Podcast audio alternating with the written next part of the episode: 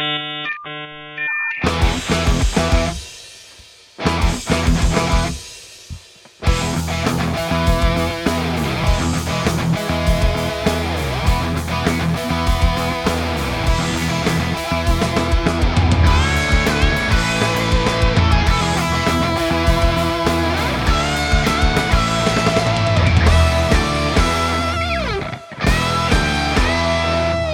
Hello, and welcome to episode 9 of Fax Machine.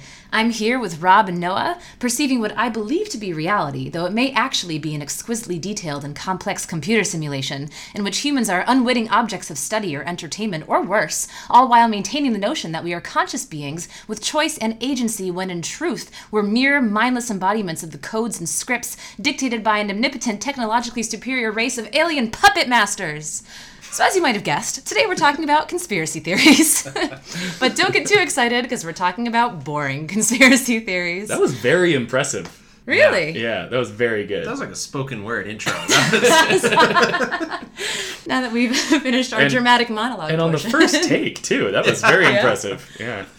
Okay, wait, wait. What is the theme again? so, the theme for this week is boring conspiracy theories. Okay. So, we're going to present, discuss, and hopefully not be gullible enough to believe the facts that are on the more mundane side that we have in store. And per usual, we'll conclude with a pub style trivia quiz that is loosely inspired by the theme. So, on a quick tangent, if you guys like what you hear, which if you don't, then just turn this off and go away. But if you guys like what you hear, then please uh, drop us a rating, preferably five stars, because that's what we're shooting for. Please, we we need it so bad. Um, you would think that maybe we're adults who are self-assured and have enough self-confidence, but you'd be wrong. We really, really want those five stars. All five of them, in fact. Yeah. Yeah. Also, to my Uber drivers, I'd really like five stars. So if you're listening, I would like that. That sounds like a tall order, but you can give us five stars because we are better than Rob as an Uber passenger. Oh, that's probably true. So I want to railroad this for a second to say that we finally surpassed the benchmark set by George Lucas. Despite a 40-year head start, we've reached episode 9 first, Star Wars. We did it, guys! Take that. On that note, let's put on those tinfoil hats and get things started. Rob, what have you got for us? All right, well, this week I looked into the fact that at Starbucks, the baristas are misspelling your name on purpose. Dun dun dun. Yes. So the exposition of this fact actually dates back to an internet um, video that was posted in 2014 by a comedian explaining why it would be in Starbucks' best interest to spell your name wrong. And this went on the internet for a couple of years, kind of bouncing around between uh, irreputable sources, until all of a sudden in 2016 it got picked up and people ran with it. So a new internet video came out, and then sources like Huffington Post, um, the Daily News, and even the Today Show started running pieces about how Starbucks was spelling your name wrong because your reaction as a millennial was to take a picture of it and put it on social media, which would support the brand of Starbucks. That's very similar to what people think about the Coca-Cola advertisement, where all the bottles have a different name on it. And the idea hmm. is, if you see your name on the bottle or your friend's name, you're gonna post a picture of it, and all of a sudden Coca-Cola is everywhere during that campaign. Yeah. I mean, interestingly, I did once buy a bottle of Coke for my friend Dan just because it said Dan on it, and he did not ask for a Coke. I mean, the thing, Dan's not that uncommon of a name. Like, if you're, It's- if, you're if you find impressed. like, if you find like a Coke bottle that's like, I would be very impressed if you found a Coke bottle that was like Adolf. Like, like, I mean, you should hide it, but I mean, I think it would be notable enough. I'm sure they're in the boardroom and they were going through the list, and they were like, one guy was like, "But come on, Adolf, couldn't we?" And everyone else was like, "No, Adolf, we can't." What's funny is, I mean, Oh man! but so I'm I'm wondering, the longest version or the shortest version of all of our names is no more than five letters. Have any has anyone present ever had their name misspelled at Starbucks? Well, I don't have. Uh, I don't often have my name misspelled on paper. What I do have is this very strange thing that has happened to me. I I think when I was earliest time, I must have been like 13 or 14 years old, all the way up until today. I mean, not not literally today, but it, it happened, you know, within the last couple months. It has happened regularly since then. Someone say at a fast food place, or even maybe a Starbucks might say, uh, "And what's your name?" And I'll say Noah, and then they'll say Miller. and I don't know what it is about the name Noah that it has happened so many independent times across the country. Uh, like p- people continually mistake my name for the name Miller. Wow. That's very odd. That's, that's a very Yanny Laurel kind of issue. It is yeah, a little bit. Yeah. it is. Ah. So I've had some mild misspellings at Starbucks. Very commonly, I get Ron actually, and that that's probably my. I can see you as a. Ron. I don't know. I don't feel Cool a. Ron. Or m- more relevantly to the podcast, I feel like listeners could probably hear you as a Ron. Yeah, no, this is a Ron voice for sure. Why did you change your voice? Put on your, like your sexy voice. Yeah. for Ron. no, no, just Ron, Ron sound like this. this, is, this is like a Steve Stefan Urkel kind of situation. I'm also not sure what it says about me that I thought that was his sexy voice. it's a little hurtful. Ooh, Ron, I'd quite like to meet this Ron. But my, my favorite personal experience with Starbucks, I have this when talking to people in public. I have this tendency to say "uh." I don't know if you you've ever done that, but so Well, I well I edit this podcast. I'm well familiar with that. Yeah. so so someone would say like, "What's your name?" and I'd go, "Uh, Rob." And I've got a Rod once, a dash Rod, That's awesome. Great. and I was like, I know they know that's not my name, but I'm glad that they did it anyway. Actually, I will say, thinking about it, I almost wish that Starbucks would mess up my name more because there are so many Emilys that if anything, I run into the problem more frequently that they'll call an Emily and there will be two other ones in the store trying to claim the same drink. and I've had it happen before, even where they'll figure it out and start adding um, uh, last names or at least last initials. And I've been in a situation where there have been two Emily C's ordering similar drinks, and I'm like, why? why? But it has become kind of a meme of our time that Starbucks is going to misspell your name. Um, and I think to, to a certain degree, there are baristas who really embrace this culture and who have written, you know, personal accounts of "I'm a Starbucks barista and I did this on purpose," and they're, they're kind of funny. Uh, but the majority, uh, having spoken actually to a couple of Starbucks baristas uh, in preparation for this podcast, there is no mandate from the Starbucks Corporation saying you should misspell names. No managers in New York City Starbucks that I've talked to, and that's two, recommend misspelling names. and baristas typically don't really care anymore. Um, and the interesting other thing is now, if you use your credit card, they won't even ask you your name. They'll pull Yeah. it on your data and print it on a label. So this kind of circumvents the whole the whole issue, unfortunately. So we're in the we're in the the kind of dusk of uh, misspelled Starbucks cups. Uh, I'm sorry to say. So I have actually another utterly boring Starbucks conspiracy theory, and that is that Friends, the TV show, was secretly an advertising campaign to help Starbucks expand into every corner, so to speak, of our lives. What is the evidence? Rachel's surname is green, the main color of Starbucks logo. Geller, as in Ross and Monica Geller, is derived from the German word Gellen, meaning one who yells, and Starbucks baristas yell out your name incorrectly written, as we've learned Oh my god. when your order is ready. Okay. Finally, this theory contends that Friends is all a ploy to lure people away from hanging out in bars like in the show Cheers and move people toward hanging out at coffee shops. Because after Cheers ended, main character Frasier Crane moved from Boston to Seattle, which is, wait for it, the home of Starbucks. Oh, jeez. Yeah. Uh, Cheers, where everybody knows your name, versus Starbucks, where everyone spells it wrong. Nice. So the last thing I found, People Magazine actually collected a list of celebrities who've been to Starbucks and had their mm-hmm. names spelled wrong.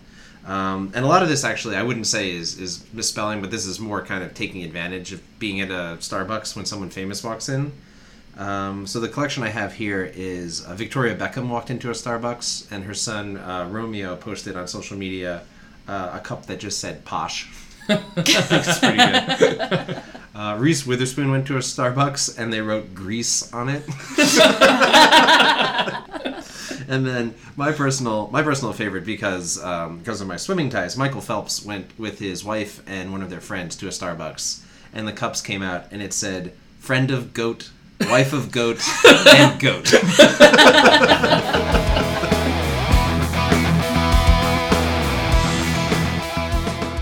Thanks, Rob. Noah, I'll toss it over to you.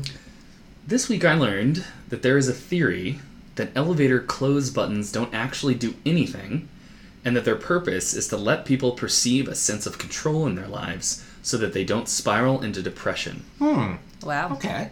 Yeah. Noble. So the funny thing about this conspiracy theory is that it happens to be mostly true.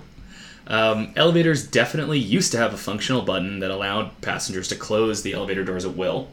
However, when the Americans with Disabilities Act uh, was passed in 1990, the law changed to require that elevator doors had to stay open long enough for anyone on crutches or in a wheelchair or using a cane to get on board comfortably. So the older elevators with working door close buttons were to be phased out, and since the average lifetime of an elevator is about 25 years, most of them have likely been replaced by newer elevators that don't have a working door close button. So why even have one at all? Well, it's not that the door close buttons can't work, it's just that you aren't special enough to have access to it. Really, it's there so that people like firefighters and building maintenance staff can access it by using a special key. But for you and me, it's not going to work when you press it. So I remember in college learning the trick of holding the door close button and then the floor you wanted, and you're supposed to get an express ride to the floor. Does that actually What? work? Never so I think that. again it depends on the age of the elevator. And and here's the thing: I use it in my building currently to do laundry. Cause no, cause okay.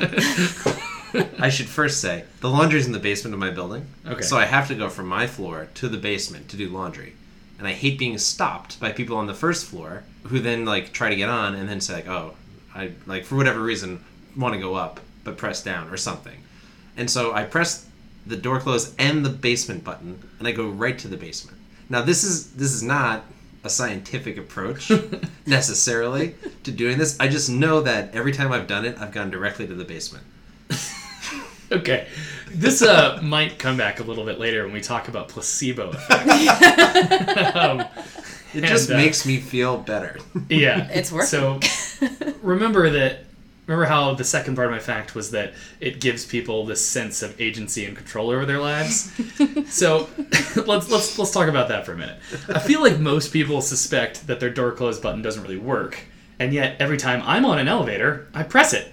And I see other people do it anytime I'm not close enough to press it. So, what is it about fruitlessly mashing this vestigial remnant of a less accessible time that keeps us coming back for more? According to Dr. Ellen J. Langer, professor of psychology at Harvard University, who studies the illusion of control, said in an interview with the New York Times, perceived control is very important. It diminishes stress and promotes well-being. In the same piece, her colleague at Drexel University, Dr. John Kounios, said, quote, a perceived lack of control is associated with depression, so perhaps this is mildly therapeutic. Effectively, we like pressing the button because it gives us a placebo effect. We get a subtle but pleasant surge of dopamine when we do something we expect to be helpful, even when we know it isn't. It's some weird behavioral conditioning stuff. Normally, doing something that doesn't produce an expected effect wouldn't result in that action being reinforced, but in an elevator, the door always closes eventually. So it may be that in the door close button situation, since the action of closing the door is always followed by the door closing, even if pressing the button did nothing to hasten it, our brains are just like, good job, guys. We just closed the living shit out of that elevator. and it, as far as I'm concerned, even if it is a placebo, there's no harm to it. At the end of the day, you should do whatever you need in order to keep your spirits elevated. there we go. See, I think it's a it's kind of a jerk test because you know the guy who's standing in the elevator and he sees you coming and he jams the door close button, even though it's not going to do anything. But now you know his true intents. I mean, don't worry, Rob. Those people are going to see you in the laundromat eventually. Not if I don't let them in. so I did. I heard about the door close floor express conspiracy in college, but I did look up other conspiracy theories about elevators, which I shouldn't even call conspiracy theories. A lot of them were kind of programmed into early elevators. Um, so most elevators, like you said, have the emergency key. Some elevators, though, didn't have an emergency key when they were first created, and so I found out very old elevators that don't have a key have a an, uh, a digital or a numeric code that puts them into operator mode. And so if you press three keys at the same time, that can activate operator mode. wow. And your building super will know what it is. So if you don't see a key, you might be able to either ask or guess what your three key combo is. I mean, it's I, it's not like I mean, you could probably just try all the combinations, right? Because it's It not like depends your where you live. It's not like an iPhone. Your elevator's not going to lock you out. it's just like frozen. I'm sorry, Rob. You've tried too many combinations. As it hurtles to the ground and smashes into the bottom of the shaft. It's a low stakes game. So what you're saying I is can't let you do that, Rob. Oh the other the other thing I found that I had never heard of before, which I'm really interested in in trying, is if someone presses the wrong floor, which I think has happened to all of us, and especially if it's between the floor you're on and the floor you're going to, it can be very annoying. Apparently, there are several ways, depending on what type of elevator it is, to undo a pressed button. So, um, depending on the elevator model you have, it may include pressing the button five times in a row quickly, Ooh. pressing the button twice with the door open button, holding that floor and the door open button down for five seconds. So these are all things, uh, like I mean, you're rarely going to be in an elevator, have the time to look it up and try it. But What what concerns me about that is that surely holding the door open button and that down for five seconds takes longer than just going to the floor. I mean, that's a fair point. But if people are still loading, if they're filing in and you have the time, Right. I would try it. And you can then avoid the awkward moment of having the doors open on that floor and you just stand in the elevator expect- expectantly while someone else is there waiting for you to get out and you're like, no. And then you like, I, you're- am sorry. you're I've, I've made this terrible for both of us. you're obligated to lean forward and press the door close button. Stuff of nightmares. You just look up like, I know it doesn't work.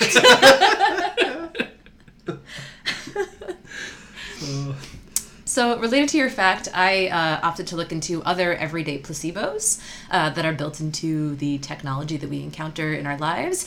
And one of them that I found was the loading bar that you see on your computer whenever you download Oh. a program or open a website. Um, so, prior to 1995, computers actually didn't have this familiar loading bar that we're used to seeing.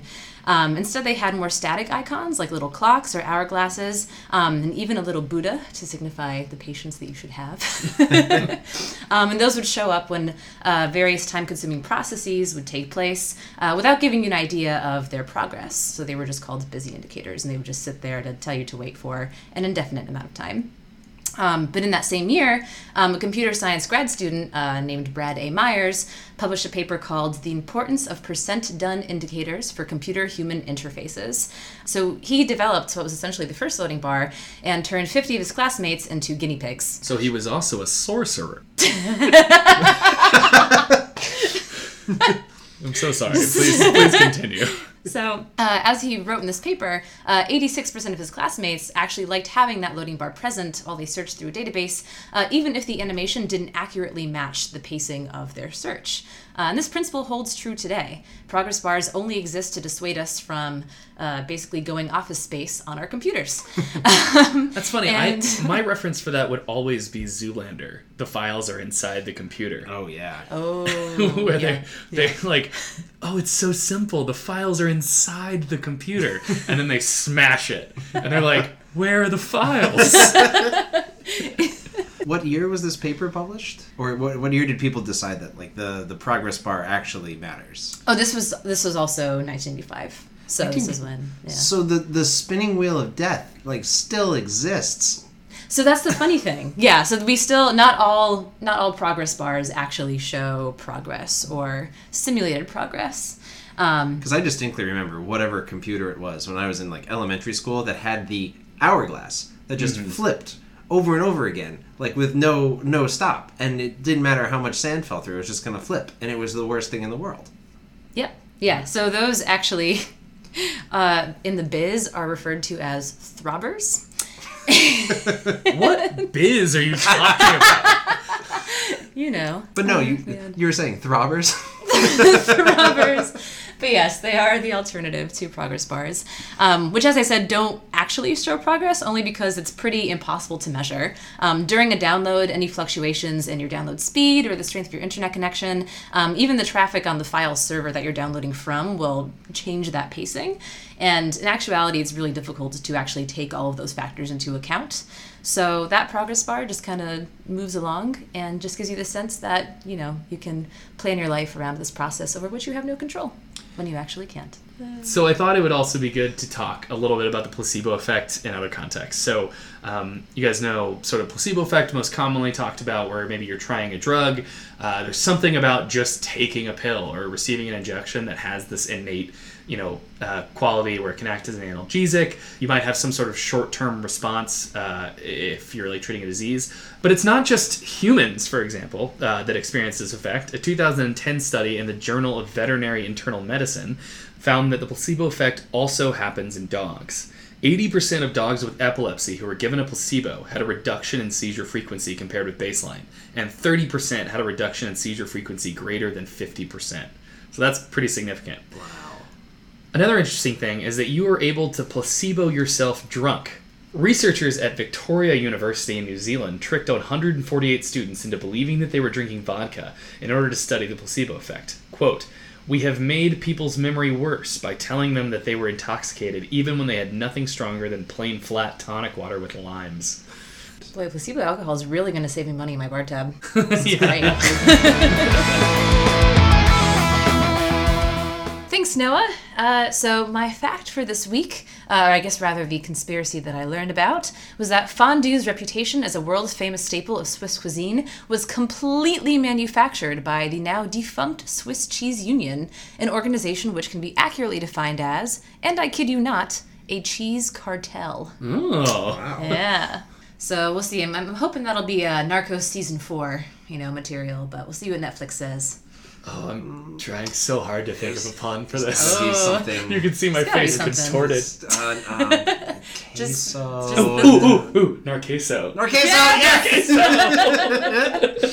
Narcaso. Please continue. Coming to a streaming All right. service near you. All right, so so this story begins in the wake of World War One, when most of Europe was, as you'd imagine, pretty fucked up. Right. So That's I mean- it's accurate. it's not wrong. Switzerland, on the other hand, was less so, uh, having been neutral, as is their way historically. Um, but even they were facing an almost comically stereotypical dilemma, uh, which was that they had an overabundance of cheese, coupled with a dwindling demand for it from their European neighbors. So into this scene entered the Swiss Cheese Union, or as it is known in Swiss German, vaguely, uh, the Schweizer Krass Union. Yeah, Eh. it's pretty good. I believe it. All right. Uh, so, which formed with government backing after a bunch of cheesemakers decided that something needed to be done to ameliorate their overproduction and plummeting sales. It was very serious. They were in dairy straits. Oh, jeez. Yeah, right. All right. Oh, jeez. Oh, jeez. Uh, so the initial approach taken by the Swiss Cheese Union to fix this problem was to reduce competition among cheesemakers by setting some ground rules, namely in the way of price fixing, uh, capping production, and limiting the types of cheeses that could be made to seven varieties, the most popular of which uh, were Gruyere and Emmental. And this strategy helped things for a while. That is until the Swiss cheese market was struck another blow by World War II uh, and the rationing that went along with it. So, yet again, uh, the Swiss Cheese Union found themselves drowning in an excess of cheese, and perhaps realizing that drowning things in cheese could in fact be the solution they were looking for the whole time. the only solution I want to any of my problems. they they saw you coming. they began a decades-long marketing campaign promoting a cheese-based food they could easily sell by the bucket. Fondue. So, to clarify briefly, uh, cheese fondue did exist as a regional dish in Switzerland for a long time prior to this campaign. Variations of it have been around since the 18th century, and it was mostly localized to the Western French speaking part of the country. And actually, the word fondue itself comes from the French fondre, uh, which means to melt. However, the idea of fondue as a delicious, gooey symbol of Swiss heritage on a national and later international scale took off in the 1930s with the Swiss Cheese Union's marketing efforts. And through these efforts, the popularity of fondue spread, well, like liquid cheese. Um, at home, Slowly. slow, slowly the and high viscosity.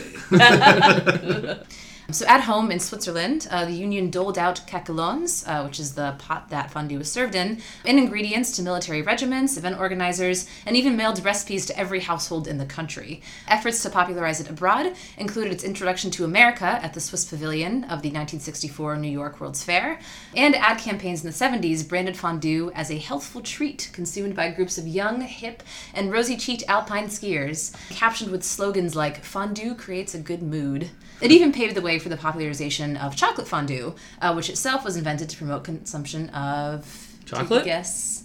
Specific Swiss chocolate product. Oh, um, uh, the Mount uh, Toblerone. Yeah, Yeah. exactly. Yeah. Very good.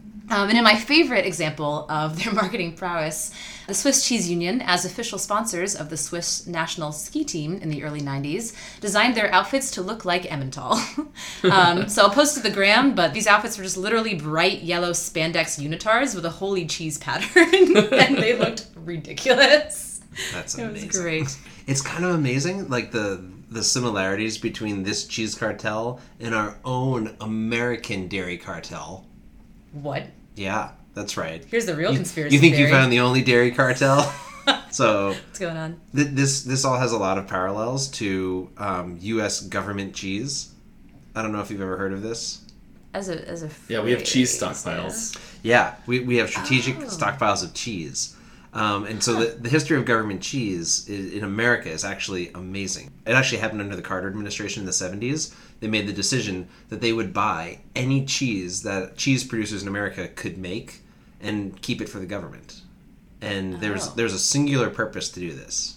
And it was to support a, a related industry. And so the gov- Dairy. Well, milk. yeah. Yeah. And support farmer Oh. milk farmers.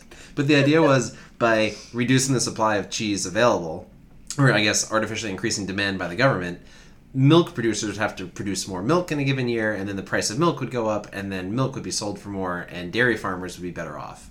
And this was pretty much true. That economic model worked. The problem was the US government was buying out tons and tons of cheese and then storing it in warehouses, storage facilities, and actually primarily caves where they would keep the cheese. And then they would basically hang on to it, waiting for a time in which they could sell it. And this went on for many years until um, under the Carter administration this happened, and then maybe 20 years later, the government came to a reckoning to say, we have all this cheese, and it's really not holding up so good, and we have to figure out what to do with it. And they started selling it off at extremely discounted rates as government cheese, um, which was slightly remelted and packaged cheddar like cheese products um, that have come to have their own cult following in America. And so it's unlike most other cheese because it, it's so uniquely kind of it's old, it's stored, it's been remelted and reblocked and kind of repackaged. Um, but people have a real affinity for it, and so it makes a lot of uh, appearances in like particularly rap songs and like pop culture. But uh, government cheese is the U.S. government's cheese cartel. Right. yeah. Can we go back to these cheese caves? Yeah. Um, where, where and why, and were there like stalactites of just cheese dripping down? I know there aren't, but I, I just want It to wasn't imagine like there were. Willy Wonka designed the caves. It was just the caves were already Oh, there. and We just filled them from the bottom with cheese. Cheese. um, I'll, actually, I'll refer you both actually to a, an NPR Planet Money podcast that talked about government cheese um, and did an excellent job describing it, much better than I just did. But they, they interviewed, I think it was near Oklahoma City, uh, the manager of a cave of cheese. And he said, I forget, the, the, the, the metric weight of cheese was staggering. Um, but it was like two and a half football fields worth of cheese stacked several stories high. Wow. Wow. Yeah, and just just absolutely unbelievable. And then and at this point, it's all gone. It's all been kind of cut up and sent out as government cheese. And so that cave is now the government is no longer renting it out. It's now available if you want it for your double football games or whatever you want. We should not keep sending youth sports groups into caves. This is not going well. Have we not learned our lesson? But the thing that kind of pairs up with the creation of government cheese, interestingly, um, because the government then kind of stopped buying uh, cheese at, at such a high rate, um, was kind of the introduction of something that we're very familiar with, I think, but milk ads. Oh, the Got Milk campaign. Yeah, that? was to try to increase demand for milk instead of affecting the supply of it. Yeah, I wonder if they took inspiration from the uh, the Swiss Cheese Union. 'cause that was kind of their trajectory as well. Yeah, I'm sure all these cheese cartels, you know, they trade best practices at some, some big cheese Big meeting. cheese convention. Cheese. Probably in that vacant cave. I mean, what else are you gonna do in there? Perfect. I, am, I imagine case. I imagine there's a big cheese meeting like like Davos, the financial convention, Yeah. but it's just all like Speaking big... of conspiracy theories, Oh right. Spinning some new ones as we go. So, just to cap this off, uh, I'll say that in the 1990s, the Swiss Cheese Union did experience a downfall. Uh, as cartels are liable to do, uh, the organization crumbled like Sbrinz, which, from what I've read, is a variety of Swiss Parmesan type, like cheese.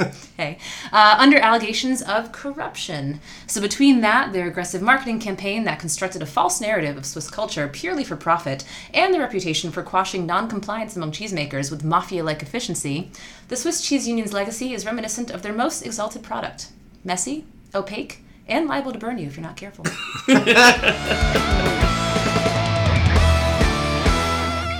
All right, so we've made it to the quiz. Since our facts were focused on boring conspiracy theories, I thought it'd be fun to just broaden our scope to conspiracy theories that aren't necessarily boring, but still completely absurd Okay. for our quiz. So I'm just going to ask a bunch of questions about documented conspiracy theories, and we're going to laugh at how bonkers they are. Cool? Sounds good. Cool. I have a funny feeling that she's rigged this game so we can't win. Uh, that set the tone. I can prove it. We're off. Okay. Question one. Whose company, which was conceived in a tweet complaining about LA traffic, has been accused by conspiracy theorists of being a front for preparation against the zombie apocalypse or worse? That would be Elon Musk. and I believe that this is actually a boring conspiracy.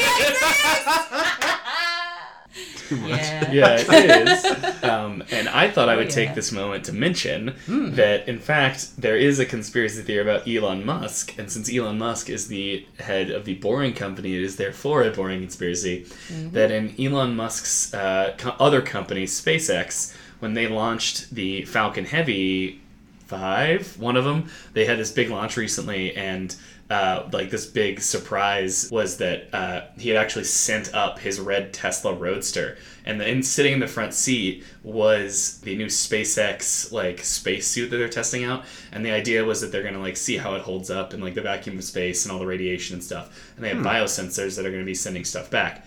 But there's this theory that Oh. Elon Musk committed the perfect murder. And what happened was that he ran over somebody in his car and then sent that car with the dent and whatever evidence there might have been in the murder, as well as the body of the person he killed in the spacesuit into orbit around the sun. Well, there you go. So, the perfect crime. Wow. Question two. What organization was at the receiving end of an attempted lawsuit in 2008 over a conspiracy theory that it was liable to generate a black hole? well, it's definitely, well, I can tell you it's the Yeah. LHC and CERN, but Oh, that's right. they were concerned about the LHC when it turned on that they were going to start a black hole. Um, but it's it's actually not. And that's for those of you not up on the initialism. That's the long-haired cheese that they Uh, are creating. All right, Ron, take it down a notch. But for, for the real listeners, Large Hadron Collider, right? Yeah. All right, so question three. Per conspiracy theorists, where is the headquarters of the New World Order located? As hinted at by the murals depicting satanic, Masonic, Illuminati, whatever, you name it, symbols, uh, runways that resemble a swastika, and a giant rearing horse statue out front, whose nicknames include Lucifer, Satan's steed, and the Blue Stallion of Death. Oh, I've heard this before. It's a bit tricky because if you've been there, then you'd know exactly what I'm talking about. I've, I've heard this fact before. I don't think I'm gonna get there, but there's Runways shaped like swastikas. yeah, I don't know. But this is so. It's you're looking for a city. It's located in a city, or I guess outside of a city. It's an airport. more specific. It's runways. It has Okay, runways. yeah. so that we're looking for the airport itself. yeah, Uh, so I was looking for Denver International Airport. that's right. Because it's Oh, the that's- Broncos. Yeah. That's what it was. Yeah, there's a giant horse statue out front with Yeah. blazing red eyes, bright blue horse. Um, I haven't been personally, but the pictures that I've seen do look creepy. But one funny thing that I found as I was looking into this more is that apparently they're leaning into this reputation. And they've started putting signs around the airport that say things like new concessions or new conspiracies. Question four. Um, in a conspiracy theory that circulated preceding the Brexit vote, what were Brits urged to bring with them to the polls? I don't know. No idea. No dice. Would, would it be like? Would it be something that would enable them to vote, or something that they would need if the vote went poorly? Something that would enable them to vote? Is it an I- voter ID or something? N- uh, no, because that would actually be sensible. It's it's it- something or- that would like- enable them to vote indelibly. Oh, was it bring a, a sharpie or a black pen? Essentially, yes, bring pens. Oh. Um, so it was spread by supporters for the far right leaning UK Independence Party um, with the hashtag use pens hashtag on Twitter out of concern that penciled in votes would be erased or tampered with. My favorite tweet that I found uh, making fun of this was actually from British particle physicist Brian Cox, who tweeted as this was happening um, I voted in pencil just in case MI5 need to change it later. All right, question five. What product's brief recipe change for three months in 1985 led conspiracy theorists to believe that it was actually a marketing ploy to boost sales for the original product? That's got to Oh, be that's be Coke. Coke. Yeah. Yeah. New Coke. That's exactly it. They rolled out new Coke with a different recipe, and people were outraged. Yeah, when they took away the cocaine, that was upsetting. That's how it turned out. All right, question six. What Microsoft creation has been conspiracy theorized to convey anti Semitic messages and have predicted 9 11? Is it Clippy? That stupid little paperclip. Okay, I take from that response that it's not Clippy, but I was very serious about that. a Microsoft invention that predicted 9/11. So it's from the two pre 2000s. Oh, it's the logo. It's not the logo. But you're in, that was a, you're in the right direction face. oh, it's the screensaver. It's not the screensaver. What's what's left man. um I don't. We don't know. was Go- the start menu? Just gonna list every feature. Um, so the answer I was Minesweeper. so. Clip art. Was it word oh, paint? you're getting closer than us. so Ooh. It really hurts. Well, I said Clippy. you, s- no, but clip art is closer than clippy. You're, you're thinking. I'll say you're thinking within the right program. So stick to Microsoft Word. Okay. Okay. Um, in Word, the the autocorrect red underlines. the spell check.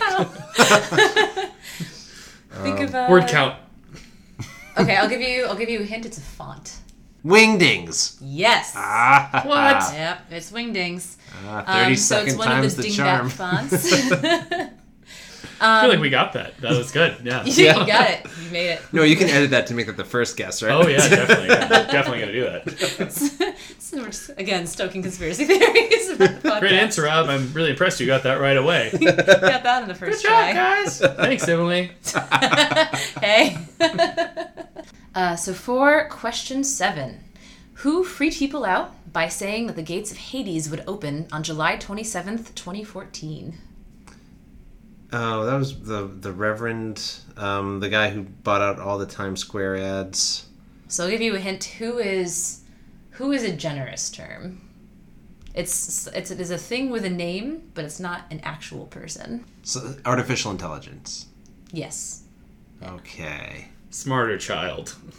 Um, is it Siri? Yes. Okay. Siri. Yeah.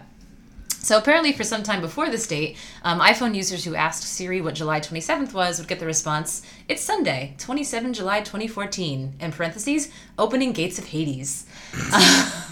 Wow. So yeah, a little dire. Um, it was chalked up to a glitch uh, in Siri sourcing. Oh, oh yeah. from But, yeah, I mean, we made it, so clearly. Um, Well, because they fixed the glitch. yeah. Let's all thank the engineers at Apple. that was a close one. So, question eight.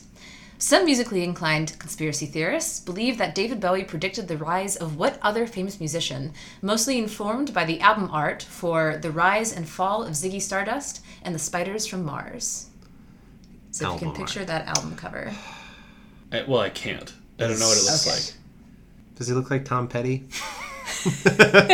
Is it a more contemporary artist? Yes. Uh, so like uh, Frank Ocean. Uh, alongside, Really? but a bit earlier. Oh, okay, Ocean. okay. So like hip hop R and B from the two thousands. Yeah. Yep. All right, R. Kelly. Nope. you're, but you're in the you're in the zone. It, it's not Bismarcky. Oh, sure. Got what I need. No. We don't know. We don't Um, know. Yeah, we really don't know. Okay. So I was looking for Kanye West. So the album cover for that album shows Bowie uh, as Ziggy Stardust standing under a sign that reads K West. Like it actually is just K period West. So another supposed piece of evidence for this is that the song Five Years, uh, which is about an apocalypse that would happen in five years unless a starman descended from the sky to save everyone, was on that album, which came out in 1972, and Kanye was born in 1977, five years after that. Oh wow! And it, al- and it also included the words, "If you ain't no punk, holla, we want prenup. We want prenup. Yeah." exactly. it's weird. It's weird how that Speaks for itself, you People know? can come up with that same idea years apart. It's very it's fascinating. Nicely done, guys. Woo! I don't know about that. I think I, I mean, if anything, not being very well versed in horrifying conspiracy theories is probably something to be proud of. So, maybe we walk away with this one feeling good about ourselves. exactly. I think that's That'll totally be a fine. change. Well, thanks for tuning in to another episode of Fax Machine. Uh, be sure to check us out on our social media accounts at Fax Machine Pod on Twitter and Instagram, and also on our Facebook account. And if you like what you hear, please drop us a rating, subscribe if you haven't subscribed and would like to subscribe. And that's all. We'll see you next time.